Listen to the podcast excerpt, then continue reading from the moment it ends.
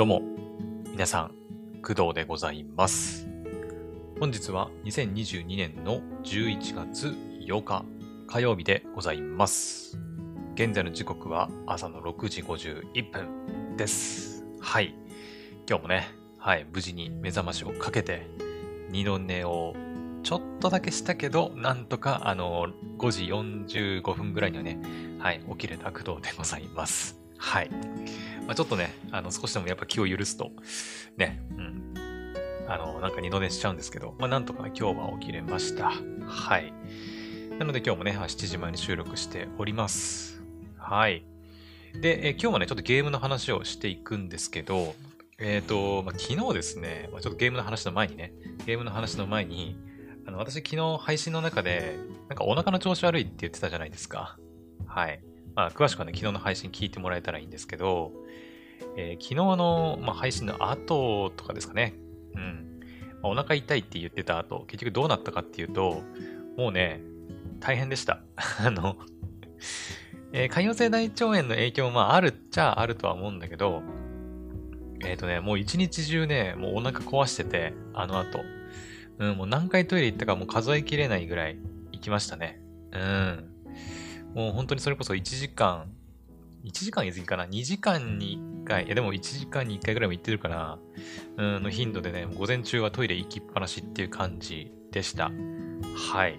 まあ午後はね、比較的落ち着いて、まあなんとか仕事もね、できたんですけど、ただまあ午前中に、あの、ちょっとね、トイレに行き過ぎて、もうね、ちょっとげっそりしてる感じになっちゃって、ちょっと仕事もあまりね、集中できなくて、はい。まあ大変だったは大変だったんですけど、まあなんとかね、無事乗り越えることができました。えっと、おそらくね、原因は、まあ今日火曜日ですけど、えっと、日曜日かな？日曜日の夜に食べた夕飯が原因じゃないかなと予想しております。えっと、日曜日の夜にですね、私何食べたかっていうと、えー、十和田のバラ焼きうどん食べたんですよ。えっ、と、自分で作ったっていうよりは、あの、お店で売ってるさ、あの、ま、麺も入ってて、あとあの、その、ソースとかも入ってるようなやつ。うん、ま、レトルトじゃないんだけど、なんていうのかな、いのね。うん。あの、ま、野菜とかお肉とか別で買ってきて、自分で炒めて、で、それと、こう、麺と、え付属のタレをね、入れて食べるみたいな、そういうやつの、えー、十和田のバラ焼きうどんっていうやつを食べたんですけど、多分それが原因だと思います。日曜日の夜にね、食べた時も思ったんだけど、めちゃくちゃね、こう、油がすごくて、うん、結構、ああ、これ腹壊すような味してんなっていう、っていう感覚はあったんだけど、まあ美味しかったからね、うん。ちょっと2人前ほど、ちょっと食べたんですけど、おそらくそれが原因かなと、うん、思ってます。はい。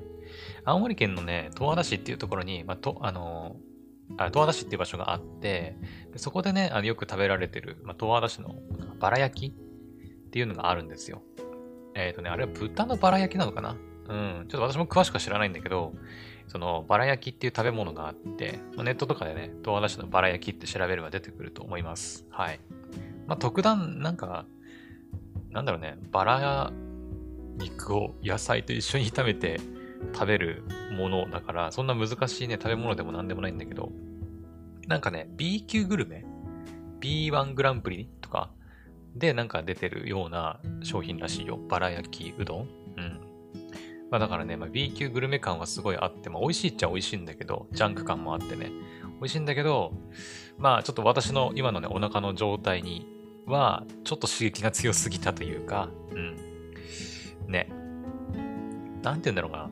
えっ、とね、しょ基本はね、醤油ベースだったかな確か。原材料見たら醤油ベース。そこにね、こう、青森の、あの、リンゴ果汁だったかなが結構使われてるとかっていうことで、結構甘いっちゃ甘いかな。うん。私の母親もね、食べてね、これちょっと甘くて私は好きじゃないって言ってましたね。うん。まあ確かに食べてみるとわかるんだけど、結構甘いです。はい。青森県の人間はね、結構何でも砂糖入れてね、何でも甘くしちゃうみたいなところあるからさ。ね。うん。こう、茶碗蒸しとかもね、実は甘かったりするんだけど。ただそのおかげでね、県外で食べるあの茶碗蒸しが、茶碗蒸しじゃない感がね、私もあって、やっぱ甘くないと、これ茶碗蒸しじゃないっていう風にね、感じちゃうなんてこともあるんですけどね。うん。ただ美味しいですよ。はい。栗も入ったりしてます。はい。銀杏が入ってる茶碗蒸しは私は好きではないですね。やっぱ栗だなっていう感じがします。はい。まあ、その辺はやっぱ生粋な青森の人間なんだなっていう感じがしますけどね。はい。まあ、そんな感じで、まあ、日曜日の夜に、十和田のバラ焼きうどんをちょっと2人前ね、はい。欲張って食べちゃったせいで、多分お腹壊したんじゃないかなと思います。はい。で、あとはね、昨日の朝、その収録前にですね、まあ、収録前とか収録中もそうだったんだけど、あの、私朝から、あの、柿食べてたんですよ、柿。あの、海の柿じゃなくて、あの、木の実の方、あの、オレンジの柿、あるじゃないですか。食べてたんですよ、実は。うん。で、柿自体は別にね、体にいいものだから、まあ、フルーツ、フルーツっちゃまあフルーツか。だしね、別にいいと思うんだけど、あの、多分何がいけなかったかっていうと、あの、朝一番に食べたんですよね。すきっ腹に。朝一番にすきっ腹に、えっ、と、しかもね、冷蔵庫で冷たくしてあった柿を食べたんですよ。多分ね、それも良くなかったね。うん。朝一番のお腹にその冷たいものをいきなり放り込んじゃったもんですから、多分ね、それも良くなかったんだと思う。だからもうね、日曜日の夜と、その次の日月曜日の朝のダブルパンチで、もう私のね、お腹はね、もう大ダメージっていう感じでしたね。はい。その、昨日の夜もね、あの、実は夜、夕飯の後に、まあ、柿食べたんですけど、まあ、特段今ね、調子悪いとかもないので、やっぱりこう、朝一番、しかも冷たくしたやつっていうのは、まあなかなか、ね、やっぱ寒くなってる時期でもあるんで、やっぱお腹冷やすような食べ物もね、ちょっと気をつけた方がいいなっていう気がします。はい。まあ夏とかであればね、まだね、いいのかもしれないけど、うん。ね。この寒くなってきた時期にやっぱお腹を冷やすっていうのは結構大問題なのかなっていう気がしております。はい。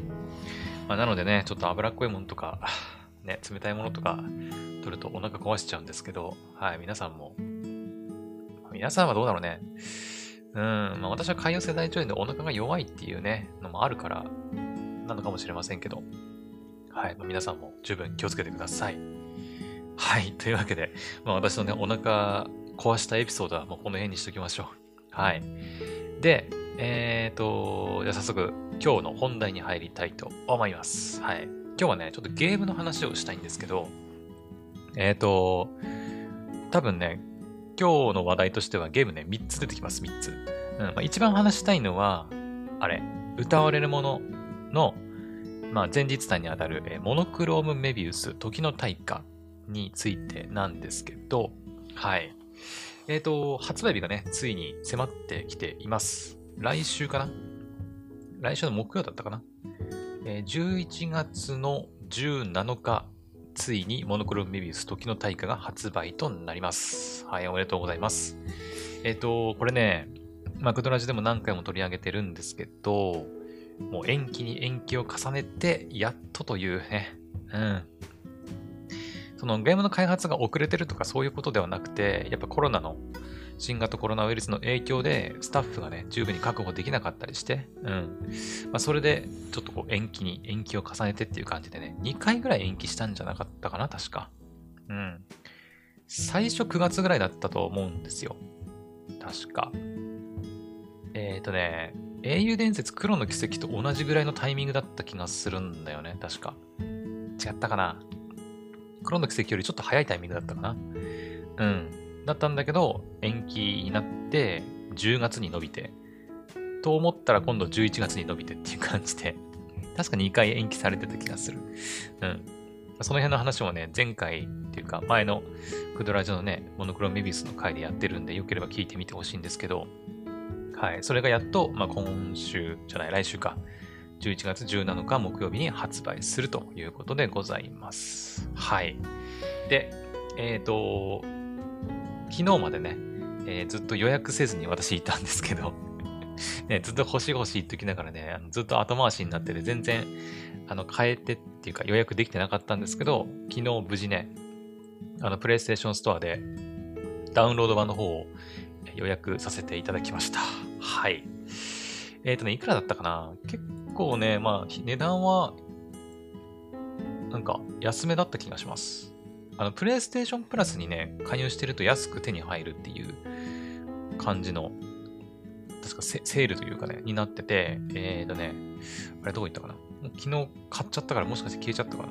えーとね、こっちで喋るわ。えーとね、待ってね、モノクローム、出てるかな？えーと、これかな？はい。いくらだったかな？あ、もしかしてもうプレ、もうプレオーダーしちゃったからちょっと値段が出てこないな。確かね、7722円とかだった気がする。うん。元の値段はね、もうちょっと高くて8000いくらぐらいだったんだけど、さっき言ったように、プレイステーションプラスの会員限定で、なんか10%割引だったかな。うん。されてて、まあ、7700円ぐらいで、はい、購入できました。で、えっ、ー、と、モノクロメビウス時の大会に関しては、え通常版とかね、限定版とかっていうのは特にないんですよ。うん。ありません。ダウンロード版に関しては。まあ、パッケージ版はね、多分公式サイト見れば、その、ショップ特典、ね、店舗特典とかがあったりとか、まあ、いろいろすると思うんだけど、私はね、あまり、あの、まあ、欲しくないわけじゃないんだけど、あまりこう物理的にね、物が残るのが最近はあまり好きではないという、ね、話を前にもしましたが、えー、やっぱダウンロード版がね、はい、お手軽で、ね、いいかなということで、今回もダウンロード版購入させてもらいました。はい。で、これね、プレステ4、プレステ5版、両方ともついてるものになるので、まあ今のところプレステ5買う予定は全然ないんですけど、あの、まあ一応両方ね、プレイできるというもので、ね、はい、プレステ4からプレステ5にこうアップグレードするのも無料でできます。はい。で、えっ、ー、と、事前購入すると、アーリーアクセスの48時間がもらえたりとか、まあ、プレオーダー限定 DLC として、高徳の扇招き猫の置物とかがね、もらえたりします。はい。あと他にもね、ここには書いてないんだけど、なんだっけな。えー、っとね、パッケージ版のその限定版についてくる、えー、っとね、待って、モノメビえー、とね、パッケージ版の限定版だったかな？についてくる、えーと、これかな？どっちだったかな？これだ。えー、早期購入特典。まあ、ダウンロード版のやつね。には、えーと、期間限定で、えデジタルビジュアルブックと、えデジタルサウンドトラックのプレリュードがついてきます。はい。えモノクロメビューズ時の大化のキャラクターやイラスト等を収録したビジュアルブックのデジタルデータっていうのがデジタルビジュアルブック。そして本作の楽曲の中から選んだ30曲の音楽データっていうのがさっき言ったプレリュードです。で、これはね、えっ、と、パッケージ版の初回生産限定版についてくるやつの、まあ、完全デジタル版だね。うん。はい。まあ、こっちのパッケージ版はね、やっぱその実物のやっぱ本とか、ね。あとは、まあ、CD なのかなでついてくるみたいですね。はい。まあ、それがデジタルデータになって、まあ、ついてくるよっていうものです。はい。まあ、パッケージ版はね、やっぱりその、なんていうの、初回生産用の、あの、ゲームの専用の箱、でかいね、箱に入ったりしてて、まあ、その辺はね、やっぱこう、パッケージ版にしかないこうメリットっていうかね、うん、ではあるんですけど、まあ、私はちょっとダウンロード版をね、購入したので、デジタルデータのビジュアルブック、そしてサウンドトラック、プレリュードを手に入れられるということになります。はい。まあでもデジタルデータだったらね、データさえなくさなければ、ね。ていうか購入履歴が残るから別になくしたとしても大丈夫なのかな？ちょっとよくわかんないけど、あんまりね、うん、デジタルデータで、なんかこのビジュアルブック手に入れたこととかそんなに私ないので、はい、ちょっと楽しみではありますね。はい。まあそんな感じです。ちなみに今体験版も出てます。体験版はね、まだやってないですね。うん。多分結構最近出たものだと思うんだけど、えーん、まあ、今ね、黒の奇跡とか、ヘブ版もね、ちょっと実況やってるんで、うん、まあこのタイミングで体験版やってもなっていうことなんで、うん。まあだから製品版もどうせ来週出ちゃうし、だったらもう、ね、11月17日に発売してからね、ゲーム実況と合わせて、ね、あのー、製品版をね、一からやってもいいかなと思っております。はい。で、えっ、と、まあね、今実況の話出てきましたけど、そう、実況の話もしたくて、えっ、と、実況します。はい。実況するんですけど、ただ、えっ、とね、普段は私、Twitch の方で言う、えっ、と、実況やってるんですよ。ゲームのね。はい。ヘブ版もそう。で、黒の奇跡もそうなんですけど、えっ、ー、とですね、このモノクロームメビウス、メビウス時の大化に関しては、えっ、ー、と、YouTube で実況します。ライブ配信します。というのもですね、これ配信規約の問題で、えっ、ー、とね、確認したところ、えっ、と、なんだっけ、アクアプラスか。アクアプラスさんの公式サイトの動画配信ガイドラインを確認したところですね、えー、Twitch はね、配信プラットフォームとして許可されてないらしいんだよね。はい。まあ、なので、ちょっとね、Twitch での配信許可されてないらしいので、はい。あの、YouTube でゲーム実況ライブやります。はい。まあ、だからね、普段ね、YouTube でゲーム実況ライブすることあんまりないんで、ちょっと心配っちゃ心配ですよね。うん。まあ、やったことないわけじゃないんですけど、うん。やったことないわけじゃないんだけど、やっぱ普段使わないものだからね、ちょっと心配かなという感じでございます。はい。なので、まあちょっとね、不慣れな配信になる可能性が、えー、高いんですけど、もしね、あの、まあ、それでもいいよっていう方は、ぜひ YouTube にあの遊びに来てくれると嬉しいです。えっ、ー、とね、一番最初の配信なんですけど、えっ、ー、と、発売日はね、7月の、あ、7月じゃない、えー、11月の17の木曜日なんですけど、発売日ね。なんですけど、私ですね、来週は月、火、水、木とちょっと仕事が入ってて、ゲーム実況できないので、まあ、やるとしたら最速で18日かな。うん。になると思います。はい。まあ、なので、はい。あ、でも、そっか、18、そうだね。私普段ね、やっぱね、実況はね、昼間やることが多いんで、ね、なかなか遊びに来るの難しいとは思うんですけど、はい。まあ、やるとしたら18日のお昼にちょっとね、ゲーム実況、YouTube でやろうかなと思ってますんで、はい。まあ、時間がある人ではね、ある人はね、遊びに来てみてください。まあ、アーカイブも全然残しますんで、はい、安心してください。はい。てぐらいですかね。とりあえず、モノクロメビウスに関しては。はい。まあ、とりあえず予約を完了しましたよっていうお話と、えー、そのゲーム実況のライブを、えっ、ー、と、18日からやるよっていうお話でした。あ、そうだ。えっ、ー、と、さっきちらっとアーリーアクセスの48時間って言ったんですけど、えー、アーリーアクセスっていうのは、だから、今回で言うと48時間だから、発売日17日の、まあ、0時だと思うんですけど、その48時間前からプレイできるよっていうものです。はい。ただね、これ、アーリーアクセスの場合って、あの、ゲーム実況できないんですよ。できません。えっと、ゲームの配信の動画の、ん？ゲーム配信、動画配信の、えー、ガイドラインにはですね、発売日より前に、え、ー、と、実況してはダメっていうね、ルールがありまして、で、これにはね、アーリーアクセスの場合も例外ではなく、はい。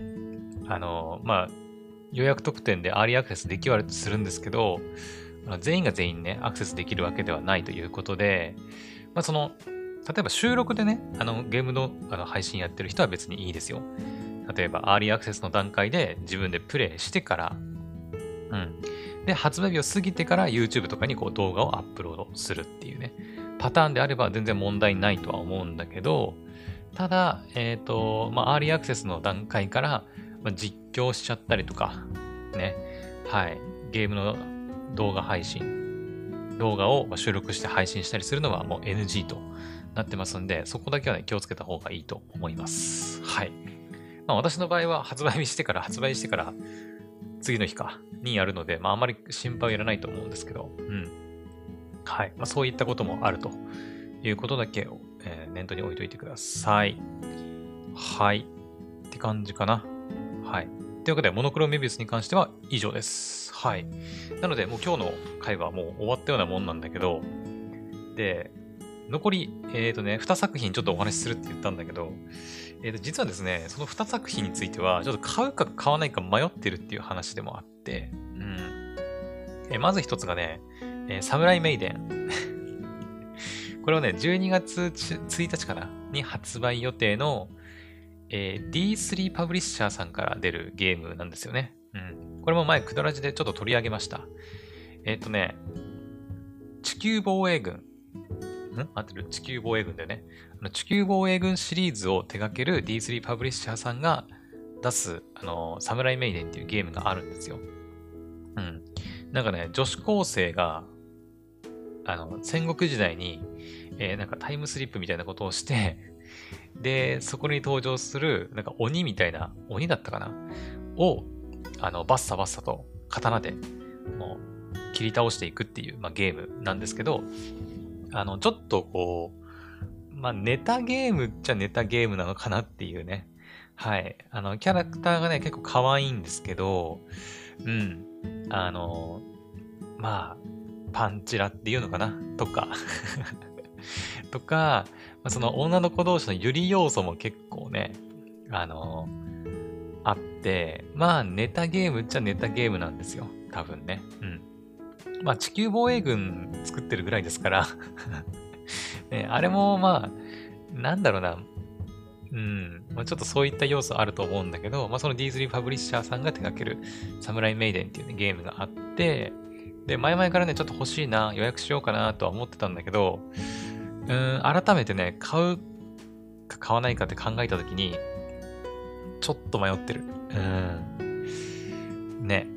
おそらくだけど、そのストーリー云々は、まあ、あまり差し、大したことないんじゃないかなと私は思ってて、うん。どっちかっていうと、だからその、女の子を操作して、まあ、敵をバッサバッサ倒す、まあ、アクション要素もそうだし、あとはそのユリ要素。うん。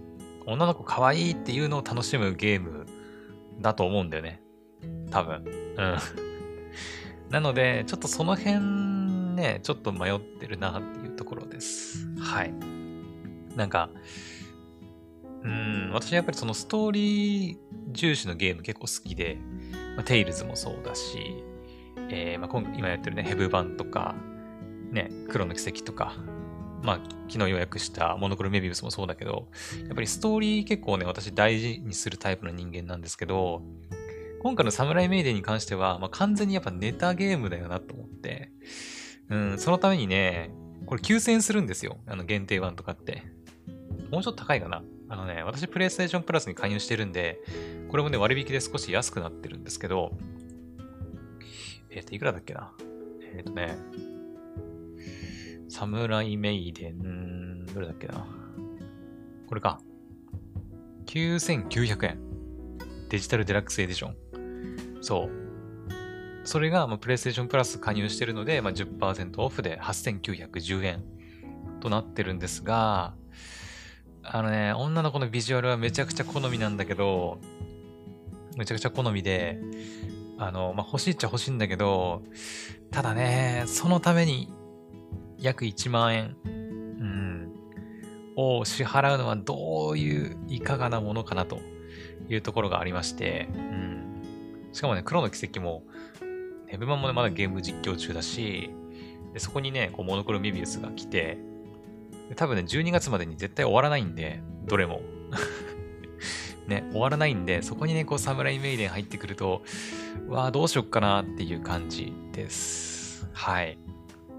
めちゃくちゃ迷ってんだよな。そう。やりたいっていう気持ちはあるっちゃあるんだけど、昨日改めてね、その、公式のプレイ動画とかもちょっと見たんだけど、あ、こんな感じか、みたいな。うん。いや、確かに女の子をめでるっていう意味では、めちゃくちゃね、目の保養になる素晴らしいゲームだとは思うんだけど、まあ、そこだけになっちゃいそうな気がするんだよね。うん。なんか それこそ黒の奇跡でさ、えー、メルヘンガルテンっていうね、えー、まあ、なんていうのかな。うんと、まあ、登場キャラクターがこう勢揃いして、こう、BGM とかも、まあ、歴代の BGM 流したりしながら、まあ、取り組む、まあ、ダンジョンみたいなのがあるんですけど、特別ダンジョンみたいなのが。うん。まあ、そんな感じに近いのかな。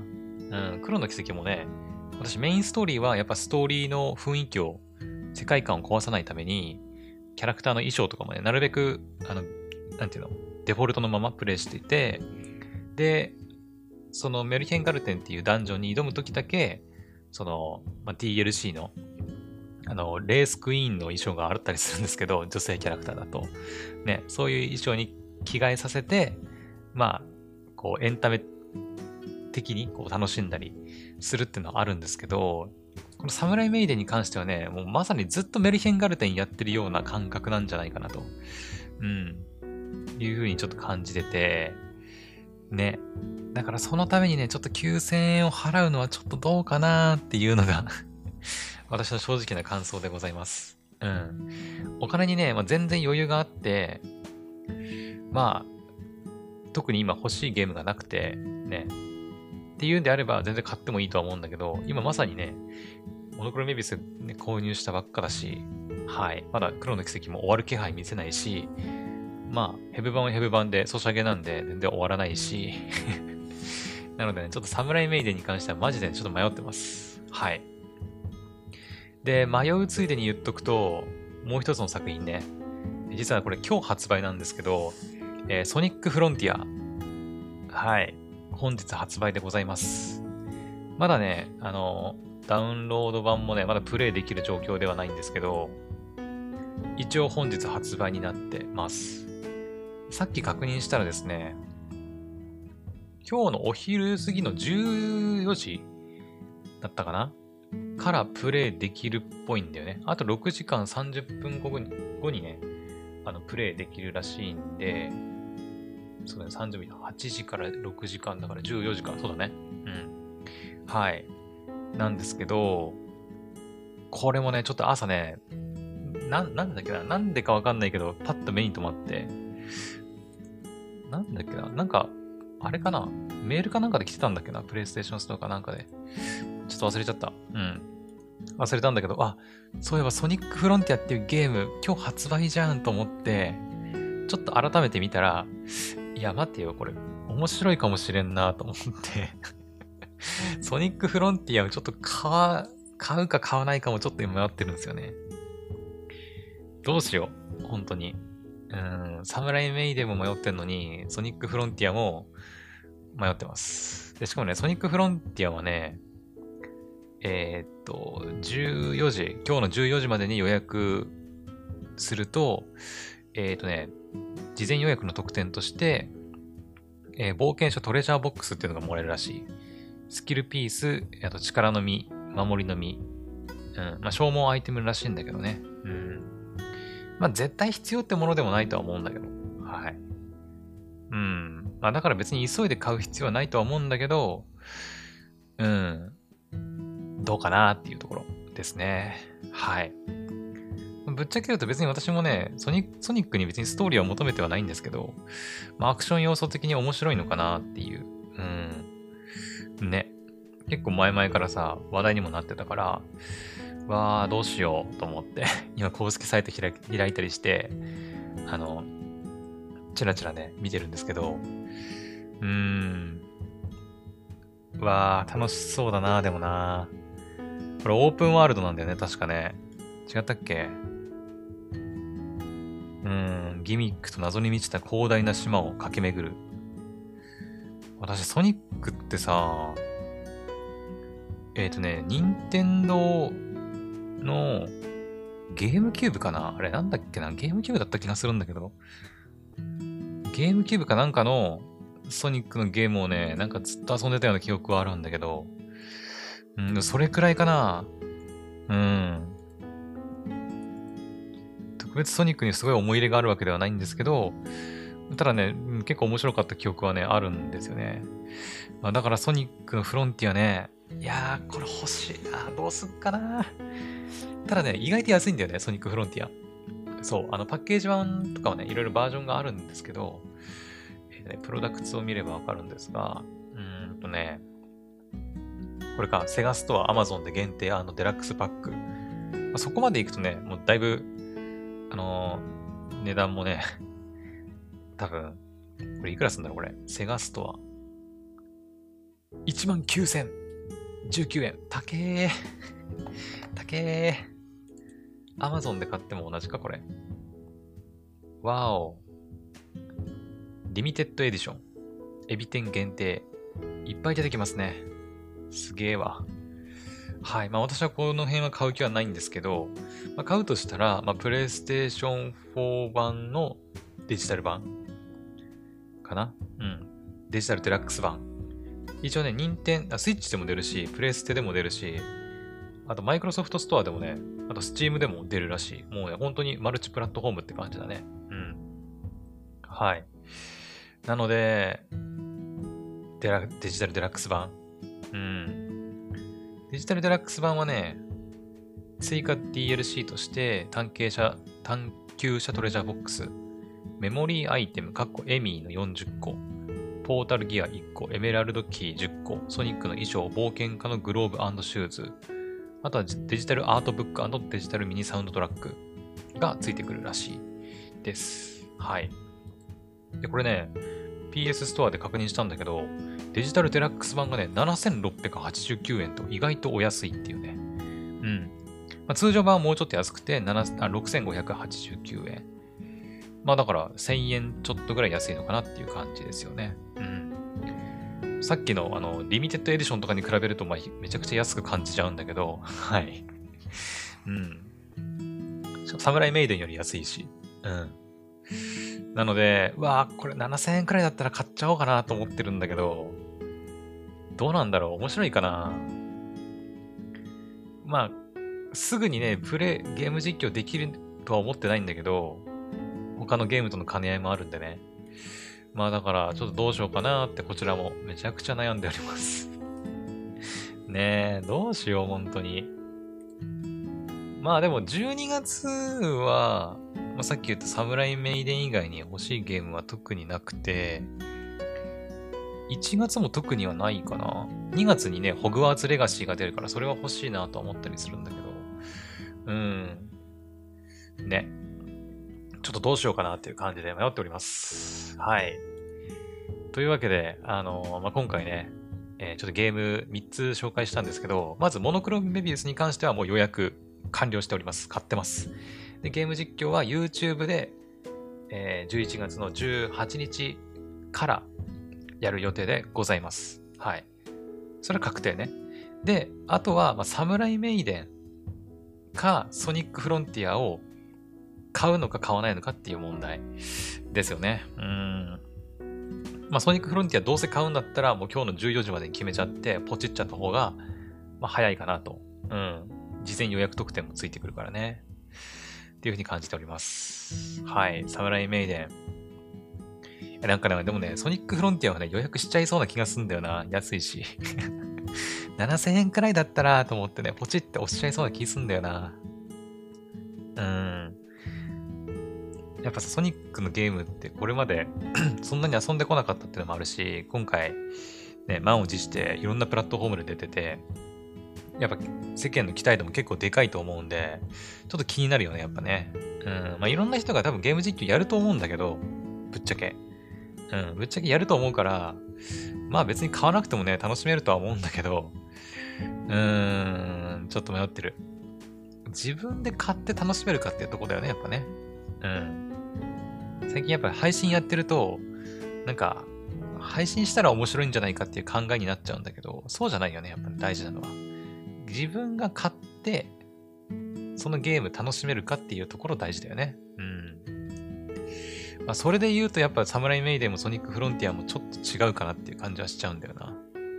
うん。やっぱソニックフロンティアに関してはやっぱ話題になってるし、実況したらみんな見てくれるんじゃないかなっていう思いはやっぱちょこっとあるね、やっぱね。うん。ちょこっとある。だってもともとだって欲しかったらさ、やっぱ事前に調べてさ、絶対買うって言ってると思うんだけど、ね。で、サムライメイデンに関しても、さっき言ったようにストーリーは正直そんな期待してないし 女の子をめでるだけのね、ゲームだから、ねえ、うん、ちょっと迷うなっていうところありますよね。本当にね、モノクロメビウスとか、まあ、テイルズ、黒の奇跡とかはね、本当に私がもうやりたいだけなんだよね、本当にうん。やっぱそういう分け方をすると、ちょっとやっぱソニックフロンティアとかサムライメイデンはちょっと違うかなっていう感じはしちゃうよね。うん。はい。難しいところでございます。うん。他にもね、結構ね、やりたいゲームっていうか欲しいゲーム。自分がやりたいんだけど、あの、配信できないっていうゲームあるんですよ。うん。えっ、ー、とね、これいつだったかな魔法使いの夜。あの、タイプムーンさんの作品が、あの、プレステ4でね、遊べるようになるとかっていうことも聞いたんですけど、これもね、タイプムーンさんのゲームはアドベンチャーゲームなんで、実況できないんですよね、一切。うん。やっぱ、こう、物語、こう、ヘブマみたいにね、こう、ずっと会話パートみたいな感じだと思うんで、まあだから、ね、ユーザーにプレイしてもらいたいということで、ゲーム実況は一切禁止となってるらしくて、はい。